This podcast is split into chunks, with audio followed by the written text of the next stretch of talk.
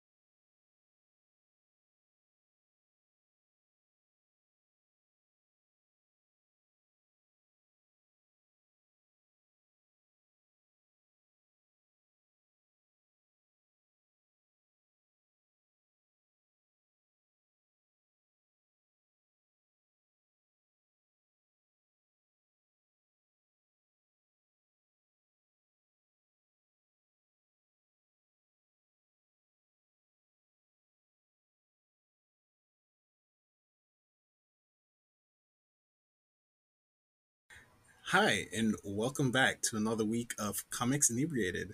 Uh, I am your co host, Michael Tablet, and I'm here with uh, Liana. Hello. Uh, being introduced for my own podcast is probably the biggest VIP treatment I've ever experienced in my life. I never thought it would happen, but here we are. Here we are. And uh, this week we're joined by uh, artist and storyteller and comic artist, cartoonist, all those titles I would think fall under uh, Jamie Jones. How are hey, you? hello, hello. How are you? We're all buds here, hanging That's out. That's right, just chilling. Yeah, just chilling, just drinking. I actually, this is the first podcast I've ever recorded where I have drank a beer for somebody.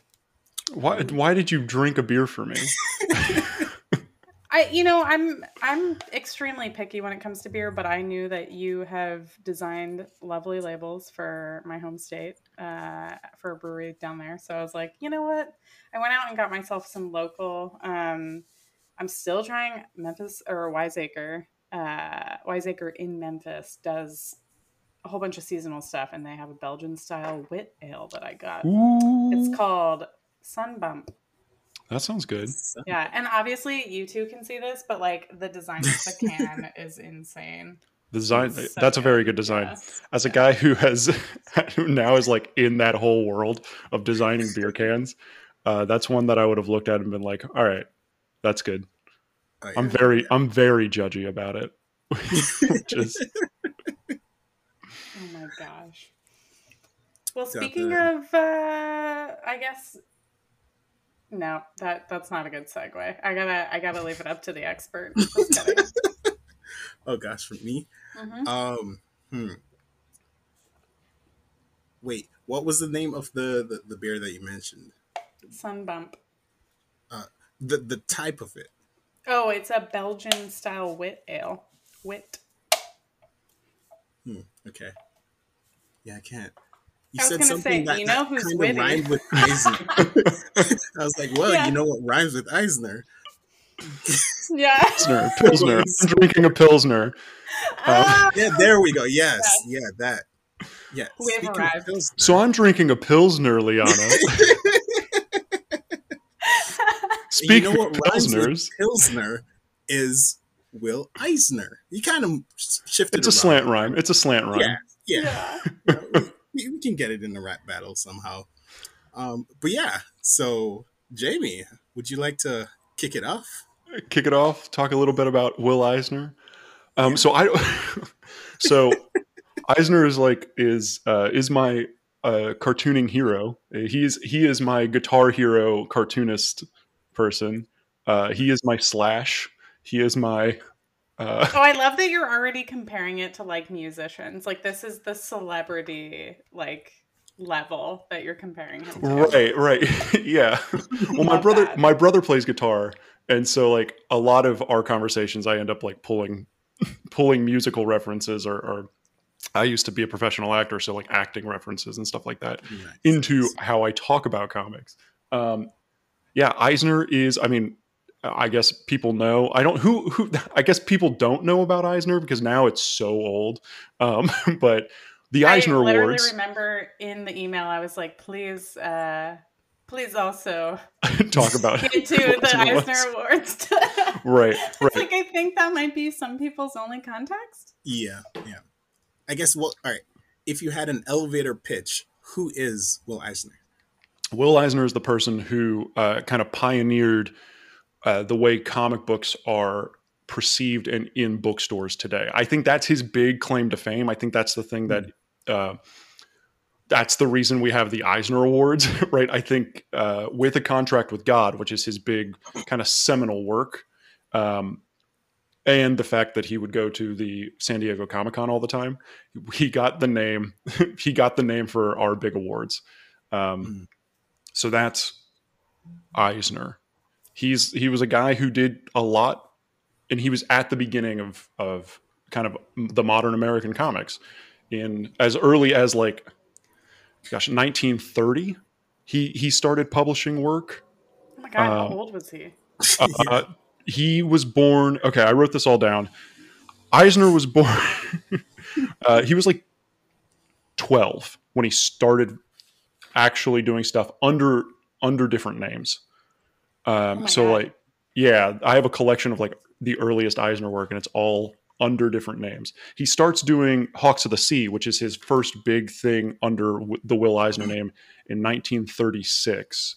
Um, and that he's like 20, right? He's okay. he's very young, doing his own thing. He starts the Eisner and Iger Studios with um, Jerry Iger, I believe. Oh, mm-hmm. Oh man, that's gonna that's gonna bite me in the butt.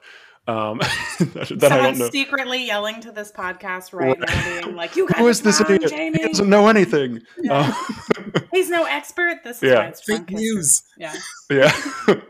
Uh, let me drink a little more, and then then we can we'll be okay with it. Snaps so he starts this uh, this comic book studio with Iger, and the the kind of the the myth or the truth of it is uh, the reason Eisner's name is first is because he put up all the money um, to start the oh, business. So it became the Eisner Iger Studio. They go on to basically the way comic books worked back then in the in the 30s and 40s. Uh, comic book companies were outsourcing material to be made for like so DC Comics wasn't making comics. They were licensing basically licensing companies or, or these studios buying their issues from them and then that's what they would publish. So they would come to the eisner iger studio to be like hey can you make uh, some characters? We want this kind of character. And then eisner and iger would like farm out to their very small studio space um, to different artists to just uh, create stuff. So like uncle sam Blackhawks, uh, Dollman, a lot of the characters that are now uh, the Freedom Force, the Freedom Fighters. Mm-hmm. Is that right? At DC, um, they're all like old Eisner and Iger characters. Oh wow! Yeah. Huh. So then, should I go? So you're like I, immediately after that, right after they got the contract so right after they got the contract, um, so they did that for a long time. They did that for for like 10, uh, 10 years, maybe. I'm not entirely sure when Eisner and Iger Studio starts and when Eisner leaves. But Eisner gets an opportunity to go and do a book that is a- alongside what uh, a contract with God. There is his big other seminal work is the Spirit. The Spirit runs for 12 years, and it is a uh, weekly supplement that is slid into newspapers. So it's a newspaper comic, but it was bound like a comic book and slid into newspapers. Um, and so he does that, and that uh, uh, the Spirit starts in 1940 Uh-huh. and runs until 1952. This is all tying into what my favorite period of Eisner is that in between section of what he did during the Spirit and then a contract with God. There's like a 20 year gap that people don't talk about with Eisner. Um, but this is Especially this, because he was he's so well known for the spirit. Like Yeah. so he's incredibly so well known for the spirit and he's so well known for a contract with god right Yeah. the spirit ends in 1952 a contract with god is published in 1978 there is a huge gap where this guy Um, there's a huge it's 20 it's over 20 years yeah, it's 28 this- years, yeah. it's it's this huge chunk of time that he he's seemingly not doing anything He but went he's- to the Bermuda Triangle, is what you're telling us. Like kind of kind of Yeah. it's it's uh it's crazy that like some of what i consider his best work is not uh is not publicly known um Mhm. so he does he does the spirit and in 1942 he gets drafted uh for world war ii Mhm. during that time a couple other artists take over lou fine who was a big he was big in the eisner iger studio and then Mhm. when Eisner left, he was like, "Hey, you want to you want to come do the spirit for me because uh, I'm oh, drafted." he's like pulling people away. He from pulls the people. He pulls people with him. Yeah, there's there's a kind of this big rift between Eisner and Iger. it's crazy, um, um, and so Eisner kind of pulls some of the best guys with him to go do the spirit. And then when he gets drafted, Lou Fine, who Lou Fine at the time uh, was highly considered the best draftsman in comics, just hands down. Period. Um, it's a little stiff to, for our standards now, but Mhm. he was the pinnacle of a of a comic book artist.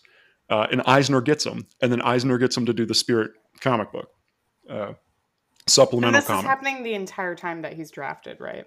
So Like he's, he's kind of like taking it over and just holding on to it. so them Eisner's writing scripts and sending them over to New York That's insane. That's, for for Lou Fine to ridiculous. draw. It's it it's mind boggling. um, anyway, while Eisner's drafted, he takes over the art department for Army Motors. Army Motors is a magazine that comes out for the Army, and uh, it is is a bunch of like maintenance on vehicles, what not to do, how to load a truck, right? All of these things that can save your life in in dire situations. Eisner takes over. He's he is head of the art department in for for that magazine. For the time he is in the army, um, for the whole World War II. Oh wow. So he's there. And then he comes back to America, back to normal life, takes How many back years the was spirit. he gone? Uh, it's 19. He gets drafted in 1942. I'm not entirely sure when he comes back. I, I assume it's like four years. Yeah, I or assume it's- okay. uh, Yeah. 1945 maybe. I'm Okay. not. I, I I don't know. I should know. I just wanted like a context. Like, did he stay the whole twenty years, or did he like? Hmm. Hmm. So just a couple years. So a couple years. Yeah, Okay. it was just. It was. He was drafted just for World War II, right? Yeah. he comes back. His art style has changed. He's kind of opened up. Uh, the spirit starts to get a little sexier, uh, which is which is really great. So yeah, um, I love And- how he's like he's come to the conclusion like fuck it, I could die at any time. he was Like a. uh, well, it's, sexy. it's crazy. It's crazy because like uh, the spirit comes out of this uh, kind of pulp, pulpy world, right? Yeah. the stuff that he's pulling from is Terry and the Pirates and Wash Tubbs and and those are kind of the the modern comics at that time. And then he comes back and he has some experience with uh excuse me. Oh goodness. Um the beers. We're gonna clip that. Yeah. the beer. Um uh um, Oh, he's like doing all this technical drawing, right? Like the entire time that he's working. So he goes and You're does the tech- one that taught me about that. I never knew that before the podcast until you told me that and was like, "What?" yeah, so he does this technical drawing stuff and then he comes back and his art style is a little more fluid it's a little it's it's changed i mean when you look when people talk about the spirit when they talk about the best of the spirit it's like the the first spirit comic and then there's like we just skip a bunch of years and then it's post world war ii spirit there is a difference uh, in guys who like the spirit where we all go do you like it's all post world war ii stuff everyone knows it it's it's a different book at that point Mhm. so he does that for yeah, until 1952. He he gets uninterested towards the end of the Spirit. Wally Wood becomes uh, the artist that takes over the book. Jules Feiffer, who is the artist for uh, the Phantom Tollbooth, and is another cartoonist, uh, very popular cartoonist, um, starts writing the book while Oh. Eisner's doing it. So Jules Feiffer gets hired at like 15 to be Eisner's like writer and like second hand right hand guy. And they just like hang out and write stories. It's Eisner who is in his mid 20s. 50 oh okay No, Like, Eisner's in his mid Okay, 20s, yeah. Um that's wild and So this 15 year old just so- like hanging out writing comics and uh it, yeah it's it's the That- whole I'm like- thing's so bonkers jules feiffer looked at me as I was like scowling, like I'm like Yeah. the optics of this seem real strange. it's crazy Like, because uh feiffer gets brought in as an intern to eisner's studio mhm. and at the time when like Jack Kirby was going through came through the studio, Lou Fine came through the studio, and Jules Feiffer was like just the the kid intern who gets high. I think if if my timeline's correct, gets hired while Eisner's at war. Right? I think Lou Wild. Fine brings him in because he was like, I need somebody to erase pages. um, and so that's what he does. And then he starts writing stories when Eisner's gone at war, and then Eisner comes back, and they just kind of hit it off because they have the same writing sensibilities. Um, and then Jules Feiffer becomes the writer for the Spirit, kind of for the rest of the book. Eisner gets bored; he wants to do something else. He he's kind of uninterested in the pulp action adventure stuff. Wants to wants to be more of an adult creator. Um, 1948, he goes off and he forms American Visuals. So this is the the the Spirit still has four years until it ends, but Eisner goes off and does this other thing because it's kind of uh, the Spirit's kind of running on its own now. He forms American Visuals, uh, which the company is uh, puts an emphasis on comic book art for commercial purposes, and what that does is uh, so they made like posters for schools uh, Okay. like an ad firm kind of how to do stuff like like when we were kids we had all those laminated posters of like Mhm. what to do how to share your toys and stuff like that Mhm. eisner was doing that in uh in the late 40s It, it He would also do- back to what he was doing then um, while he was uh, drafted. You know, uh, Right. like taking over the firm, with all these yeah. technical instructional stuff. Um, it's like he's just it's just coming back and putting it into use. you could you when you read as many books about eisner as i have you start to put more and more together it's at like a constant like little things over here Yeah. this this writer found interesting and was like oh well he started doing this and and when you start reading multiple sources it all kind of falls into this cohesive story where you can really see eisner's mindset. Eisner was a businessman. He was a fantastic cartoonist. He was a uh, f- phenomenal storyteller. But on top of everything his when he marries anne his wife uh, to impress her father starts his own business. So American visuals. American visual like Okay. yes. And he goes this is American visuals. We're going to do this. This is we're we're not doing children's stuff. We're we're making commercial like art for commercial purposes. So Eisner then goes and starts hawking to a bunch of uh, he's trying to get illustration work essentially. And he does that for a few years. And then he gets what is his most profitable profitable contract is PS Magazine. So the Korean War starts, and Eisner finds himself in a bidding war for uh, Army Motors to take out to, uh, to take on Army Motors, his magazine that he was doing during Yeah. World War II. Um, and probably because he had worked on the magazine, he was a veteran. He he was able to bid on the contract. Mhm. He does, and he wins. and from 1951 to 1971, he holds the contract and produces 227 issues of Wow. PS Magazine. what? Uh, yes, which was the best of preventative maintenance monthly. Um, that is the full the full title of the name is PS Magazine, the best of present, preventative maintenance monthly magazine. And he gets a uh, so he takes a lot of the characters that he made for Army Motors.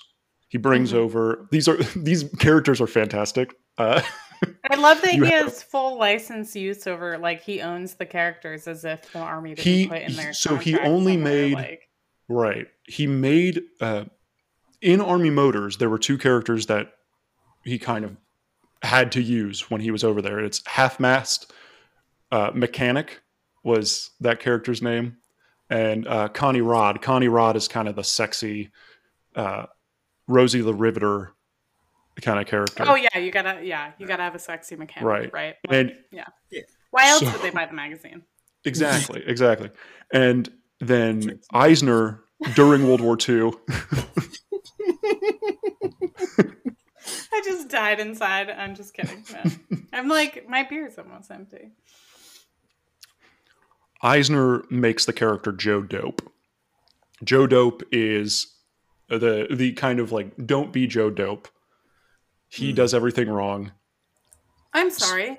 Record scratch. I have to interrupt you because we're friends. Is this what Joe Dirt is derived from? I don't think so. Are you sure though? I'm pretty sure that would be crazy. Would it be crazy though? This guy probably read his magazines. Just kidding. Okay. Do I? Record on scratch. Sorry. Working my way back, I don't know regretting if I said Spade anything. read PS Magazine. I don't know if I can make that claim. Um, I'll like, do I'll do a connection TikTok later and see if he if he did. yeah. TikTok. Um, so he makes Joe dope, and he does this magazine for for it's just like a little digest magazine that's a, a supplement in in the actual like maintenance motors.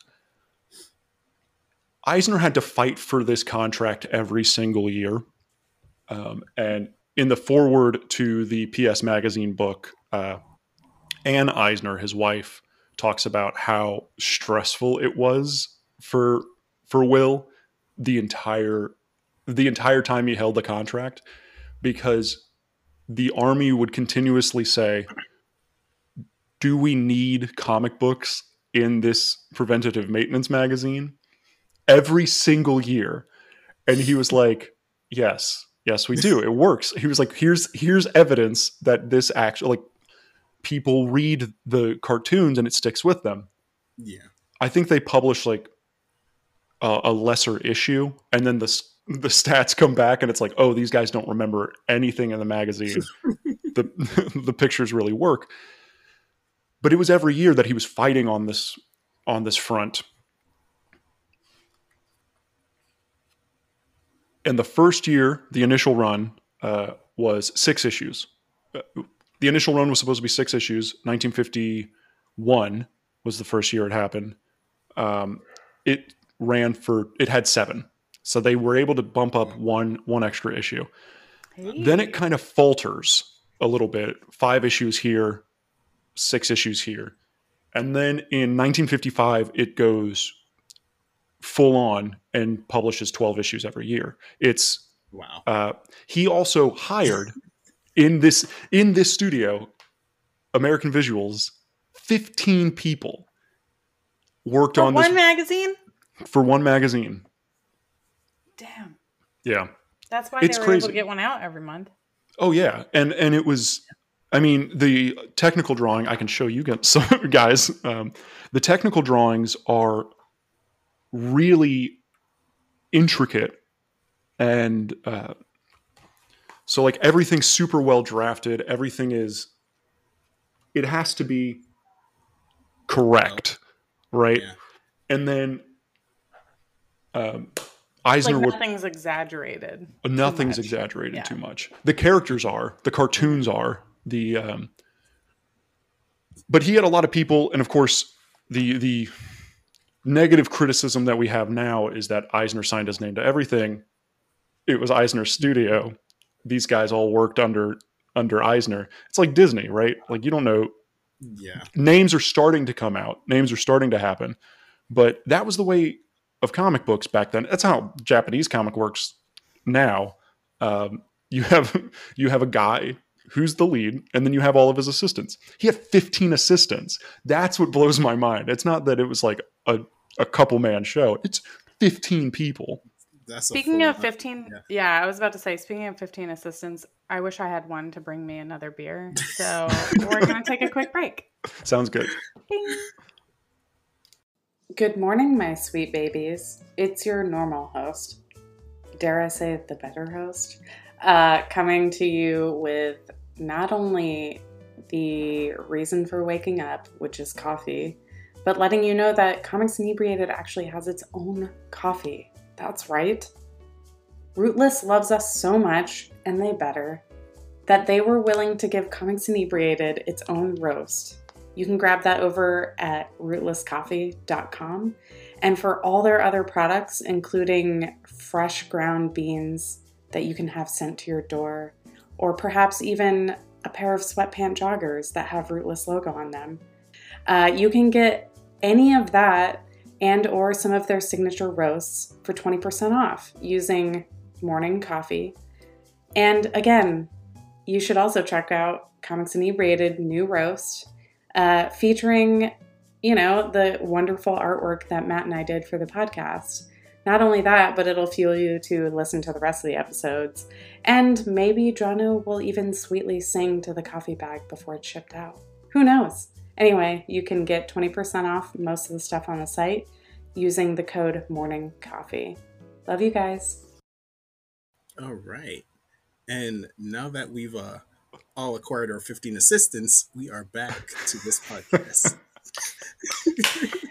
So, Will Eisner did 20 years of PS Magazine. yeah Tell yeah us during and after what happened with like his career in terms of what the major like heavy hitters are. So, really, you get bef- the major heavy hitters for Eisner are pre PS Magazine with the Spirit, and then after PS Magazine, we hit. Uh, he starts working at the School of Visual Arts in New York, and he writes three textbooks. Uh, he writes comics and sequential art, which is pretty synonymous with like comic book education.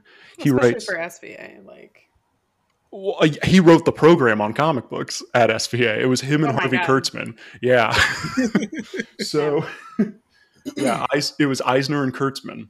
So imagine going to school with uh, Will Eisner and Harvey Kurtzman. So it's uh, comics and sequential art, graphic storytelling, and visual narrative, and then expressive anatomy for comics and narrative. These are his three textbooks. They're great. They kind of go in order.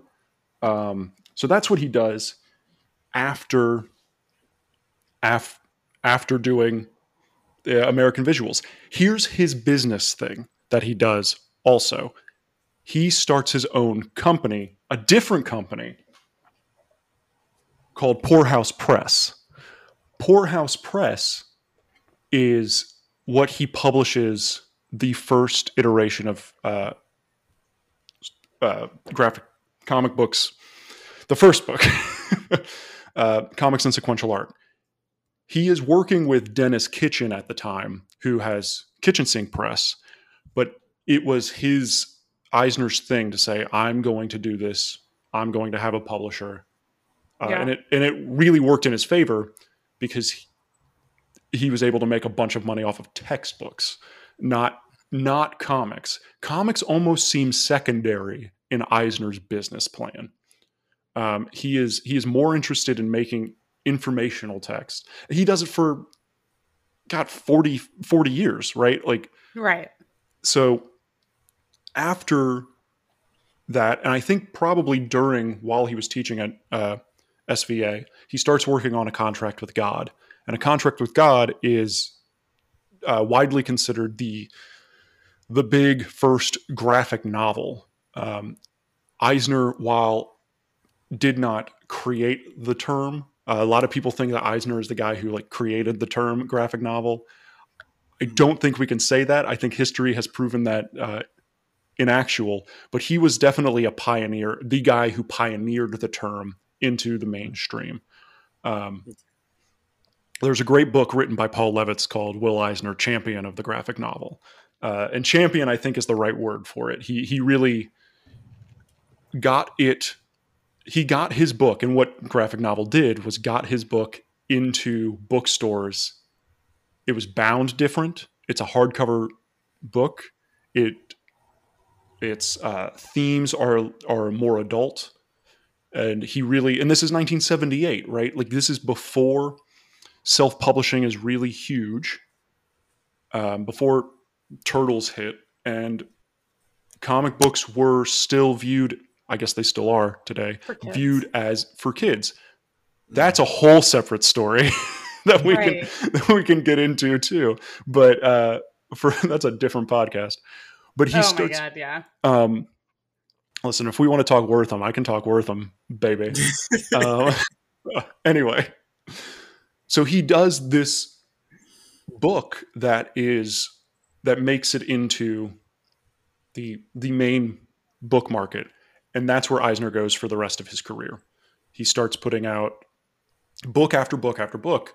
I can't. I have a full shelf of Eisner stuff, and I I don't know how many books it is. I I could find out, but it's it's it's a shelf. It's a shelf worth of books that he did in his late career. Yeah. Um, It's never too late to make comics. yeah. So that's that's so he's like the spark and inspiration for what will be direct market, essentially. Like he pushed for it. I'm sure there were other people maybe pushing for it, but direct market comics. I think out of Eisner comes uh, a, a a a different market because I don't know if he's necessarily. I don't think he was pushing for some uh, a, a specific comic book market. I think what he was pushing Right. for was we just have comic books in bookstores. Um, Mm. So he wasn't even thinking of of the direct market in the way we have it now. It's more a and yeah. yeah.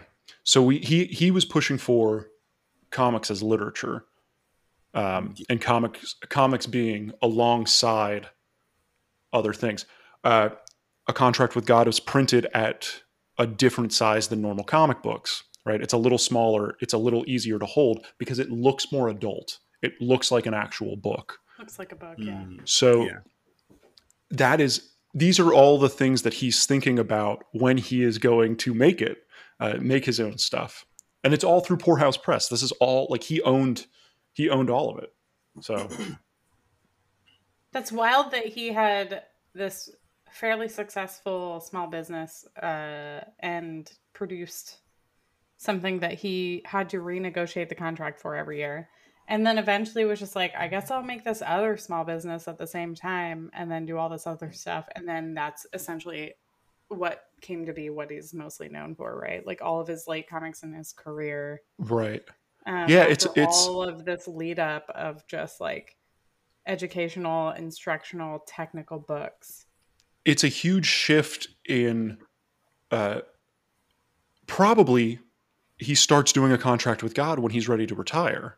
Right, that's his his old man stuff. That's his that's his I'm I'm in the second half of my life. I'm in the late stages of my life. Let me just put out a bunch of stuff. Um, I think he died in 2008. 2008. I think it was. See- if I saw. No, maybe no, maybe it's a little earlier. Yeah, um, 2005. So he's from 1978 to 2005 working on uh, his own kind of personal projects constantly and just kind of seeing what he can do and playing with the form and really experimenting in, in certain in certain places. It's incredible. Just just the evolution of of a cartoonist. It is the most inspirational thing for me because like i can go back and uh, in in comparison to Eisner, I look at my stuff now and I go, "Oh, I'm in the spirit phase of my life," Mhm. and I was then about eventually, to say, I can definitely see the parallels why you picked Eisner to come on for because uh, I definitely see these phases in your work where you're experimenting or like doing other things and things like that. And like most of the knowledge I have about Eisner is through you as it is. So I just thought that, that was really interesting. So like, is there any any bizarre wild fact other than obviously his whole career uh, that you want to leave listeners with? uh, I, I don't know how wild it is, um, but his one of the things that I take away most from from Eisner and just as a creative is he always took his mornings for himself, and I have really taken that. I when the when I read that in one of the multiple books, uh, I think A Spirited Life, the actual like biography of Eisner, he would go every morning and play tennis, and then go to the office and start working every single day. And it was like one of those things that I really took to myself and went, okay, do all of that stuff before you go and create things. Kind of get it out of the way, take the time, really enjoy it, and then go and go and do work. Um, Yeah, it's like setting up your, your your mindset, getting yourself ready and pumped. Um, whether it's for work or just for the rest of the day, uh, if you start off being happy or feeling good, then like everything else just falls into place at that point. right. Yeah. Yeah. So Absolutely. also, okay, the, here's here's the actual crazy thought fact. He I love did- that you found it midway there. Um, so a contract was do- it- with God is done at size. So he draws all of that stuff at the actual size that it's going to be printed at. Huh. Unlike mainstream comics are drawn at 11 by 17 pieces Right. of paper and then shrunk down. Yeah. I have started working smaller since reading that book because I was like, oh, if the look I want, the look I'm trying to go for is this kind of brushy Eisner look, I'll just start working smaller and just print directly from that. Um, so I work smaller because Eisner worked smaller. Uh, he would he would work on uh, the ch- cheap copy paper. He would pencil everything on cheap copy paper, and then lay a piece of vellum on top of that and ink on the vellum. So if you get one of my my most prized possession in my book collection is the Contract with God Artist Edition, and it comes in two. It's a slipcase with two books, and it, you can look at it side by side. You can look at the pencils, and you can look at the inks because they were on two separate pieces of paper. That is awesome. It's incredible. Also, I'm pretty sure that's how our uh, canceled co-host Matt Emmons does his work. Um, is the same. It's smart. It's yeah. it's it's a smart way to do it. Uh, printing has gotten so much easier, so much better. Scanning has gotten so much better. Absolutely. You can you can just do whatever you want now. Yeah. Speaking of uh, techniques and things like that, um, let's get into number one how both you and Michael Talbot know each other, and two,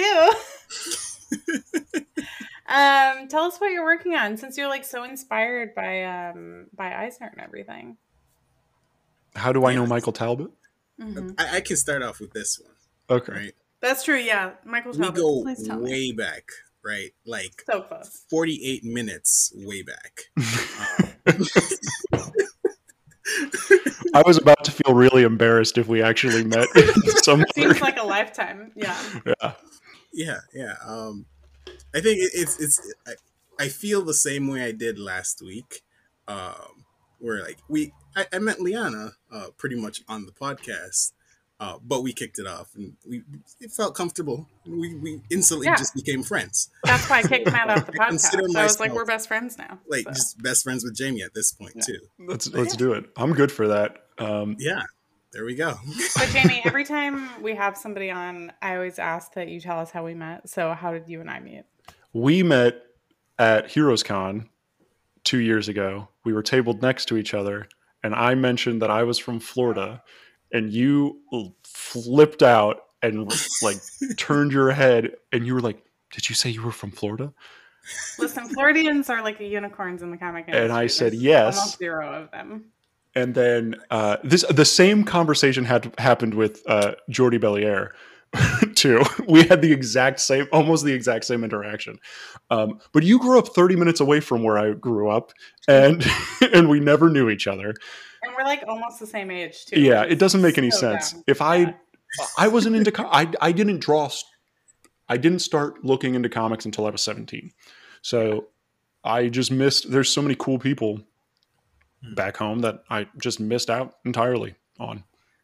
I guess Absolutely. picking up on that, like, what was your introduction to comics?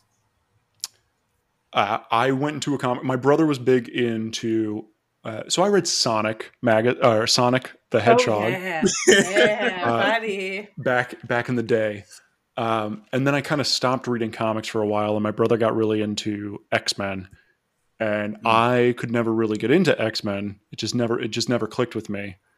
Uh, I was too cool, you know. X Men's for the nerds, and I was, you know, I'm just I'm such a slick boy. Um,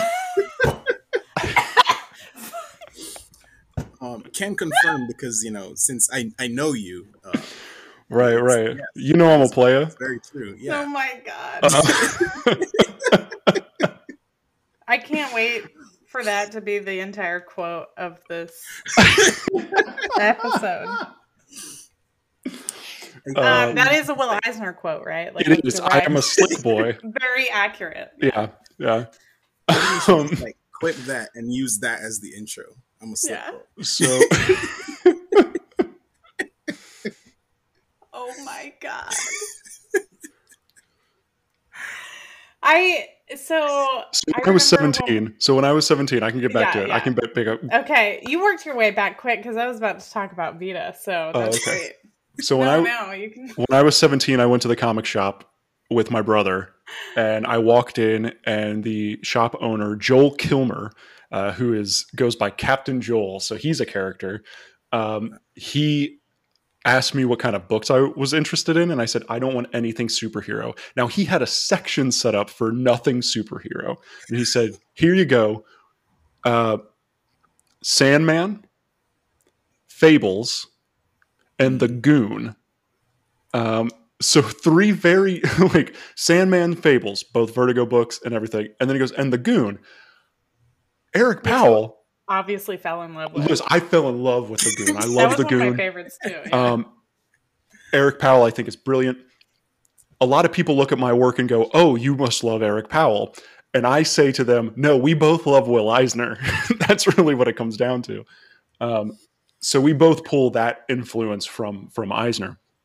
Mhm. The Goon really stuck with me. I read through Sandman, I ran through Fables, but the Goon really stuck with me, and it has kind of shaped who I want to be as a cartoonist. Like I can look at a guy's career who's living and making comics now and go, "Oh, he's doing it." So Speaking of doing that, what can you tell everyone what you're working on as you sip your fancy beer that you designed? I uh, I am working on uh, the Baboon, which is my uh, kind of ongoing series. It's not an ongoing series; it's a series of of trade paperbacks or hardcover hardcover collection because I'm because I'm fancy. Some would say, you know, your life's work. my this might be my life's work. I would love for it to be my life's work. Um, so I'm doing that. I'm have the second book is coming out weekly on my Patreon right now in black and white. I just moved. I was planning on running a Kickstarter back in March, but I moved and I was like, I don't know where I'm gonna live and all of that stuff that comes with with um, with moving and and and life things. Um, so I canceled the Kickstarter or postponed the Kickstarter and then moved to Savannah, Georgia, and I'm loving every second of it. And I mean, artist haven, really. yeah, yeah, it's it's it's been fantastic. Um, so I postponed and I put started post posting pages on Patreon. So if you want to read the baboon, I think I'm at 34 pages um, so far. It's a 94 page comic. It's all done. it's all inked. It's all ready. And so now I'm just taking my time to Yeah. letter and get things together before I have to go in and color, and then I'll eventually run a Kickstarter for it.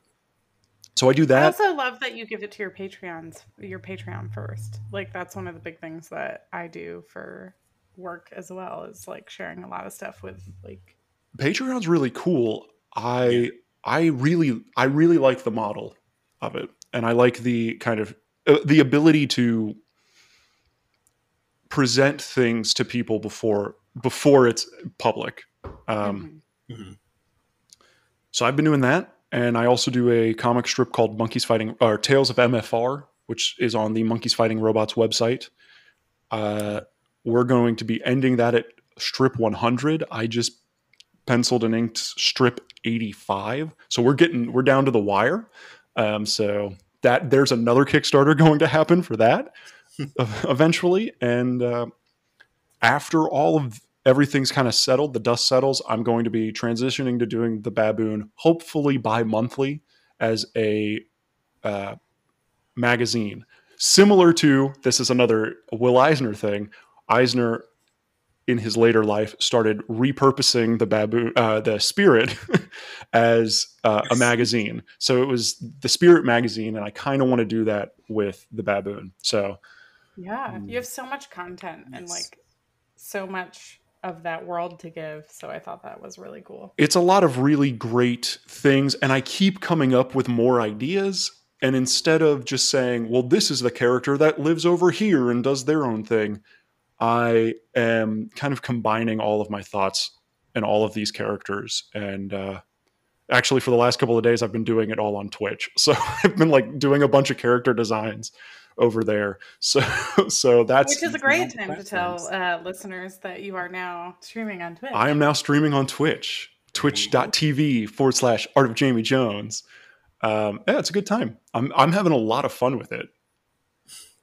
I'm I'm really surprised that you did not lose your voice number one before the podcast because I was like, oh no, it's just gonna be me and Michael like cracking jokes at each other the entire time, and then Jamie's just gonna be like, I can't talk, guys. Well, Um, I'm a, prof- I was a professional actor for years, Liana. That's true, and that's another good tidbit that you have now dropped on uh, on the listeners. Which I have seen photos, real interesting. It is So- so for- cool. For someone who's very curious, um, where might uh, someone have seen said uh, acting? it was all Yeah, regional. Jamie. It was all regional stuff in, in Tampa when I was doing it professionally. Um, I, I and also it was all in Florida, so I was uh, doing all regional stuff in Florida. Okay, There's pictures. If you you you All can search I'm, it. I'm, I'm I'm there's curious, not there's necessarily like for pictures of me in the underwear in my underwear on the internet. For any listeners, uh, I love that you openly announce that to everyone that listens to this podcast. Yeah, if you want to if you want to catch this slick boy in his underwear, Nope. There it And is. thank you so much, Jamie Jones, for coming on the podcast. Uh, again, you give me too much beer, and this is what Right. happens. no, I love it. This is by far, I'm going to be making fun of you for this for probably forever. I'm okay with that. You've just reintroduced another decade's worth of content. that I can just, Nice. yeah. But no, seriously, I really appreciate you coming on. And I also appreciate that you're now also best friends with Michael Talbot because I advocate for how fucking cool he is too. Thank you. Um, Thank you, You're both, yeah. Do you have? oh, wait, wait, stop. Do you just have a bunch of ties hanging in the background? Oh yes, yes I do. Um, I do have a tie and bow tie collection. Um, I well as- so You both are best friends now. I don't automatically know best friends. This is how this works. This podcast has just witnessed the best thing to ever my uh, my publishing company is called Bowtie Press because I wear bow ties to conventions. Um, so here we go. We're already in. Michael's friends, yeah. losing his mind right now. I Like, Fridays. am. I, I really Fridays am. on Twitch is Fancy Fan Art Fridays, where I put on a bow tie and, and I draw. I have uh, Dapper Thursdays that I do. oh damn! Look at us, Look at just a couple of slick boys. just a couple of slick boys. you know boys. what? Yes, yes. Follow Just these a couple slick of- boys. um, Michael, where can everyone find you again? Ah, for for those who uh, need to know, uh, you can find me on Instagram, Patreon, uh, Facebook, uh, YouTube at uh, Talbot's Art. That's T A L B O T S A R T. And for those of you who didn't listen to last week's episode, you can listen to Michael's uh, episode where we kicked Matt out of the podcast. Um, we talk about silent comics. It's really cool. And Jamie, partner, you are among the coolest, and I am so glad that you came on. Uh,